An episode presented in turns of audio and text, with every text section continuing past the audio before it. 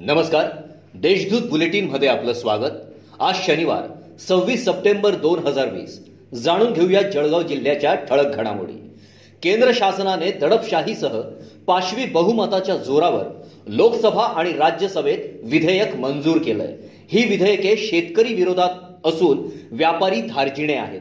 संमत करण्यात आलेल्या या विधेयकांचा निषेध करण्यासाठी शहरातील राष्ट्रीय महामार्गावर गिरणा पुलानजीक लोकसंघर्ष मोर्चा राष्ट्रवादी काँग्रेस भारतीय राष्ट्रीय काँग्रेस वंचित बहुजन आघाडी प्रहार जनशक्ती पक्ष कम्युनिस्ट पार्टी आणि संविधान जागर समिती मौलाना आझाद विचार मंच मराठा छावा संघटना आदी संघटनांतर्फे रास्ता रोको आंदोलन करण्यात आलंय. पाचोरा तालुक्यातील तक्रारदाराच्या बहिणीच्या नावे असलेल्या शेत जमिनीच्या उतार्यावरील वारसाचे नाव कमी करण्याच्या मोबदल्यात अकरा हजार रुपयांची लाच मागणाऱ्या पाचोरा येथील तहसील कार्यालयात नेमणुकीस असलेल्या लिपिकासह त्याच्या पंटरवर लाचलुचपत विभागाने कारवाई केली आहे. लिपिक प्रशांत किसन सावकारे आणि त्याचा पंटर यादव केशव पवार अशी दोघांची नावे असून त्यांना अटक करण्यात आली आहे.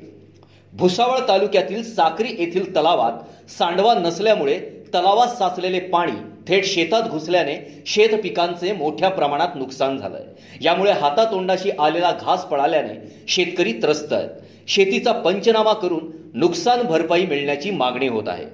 जिल्ह्यातील भोरस बुद्रुक ते चाळीसगाव पर्यंतच्या रस्त्याचे काम झाल्यानंतर कामाचे मोजमाप करून बिले मंजूर करण्यासाठी संबंधित ठेकेदाराला जिल्हा परिषदेचे शाखा अभियंता राजेंद्र गणपत मोरे याने वीस हजारांच्या लाचेची मागणी केली होती. लाच घेतल्याच्या आरोपात शाखा अभियंत्यासह दोघा आरोपींना दोषी धरून न्यायाधीश पी वाय लाडेकर यांनी शुक्रवारी शिक्षा सुनावली आहे.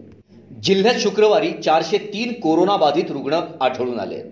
यामुळे जिल्ह्यातील एकूण रुग्णसंख्या शेहेचाळीस हजार दोनशे पंच्याहत्तर इतकी झाली आहे.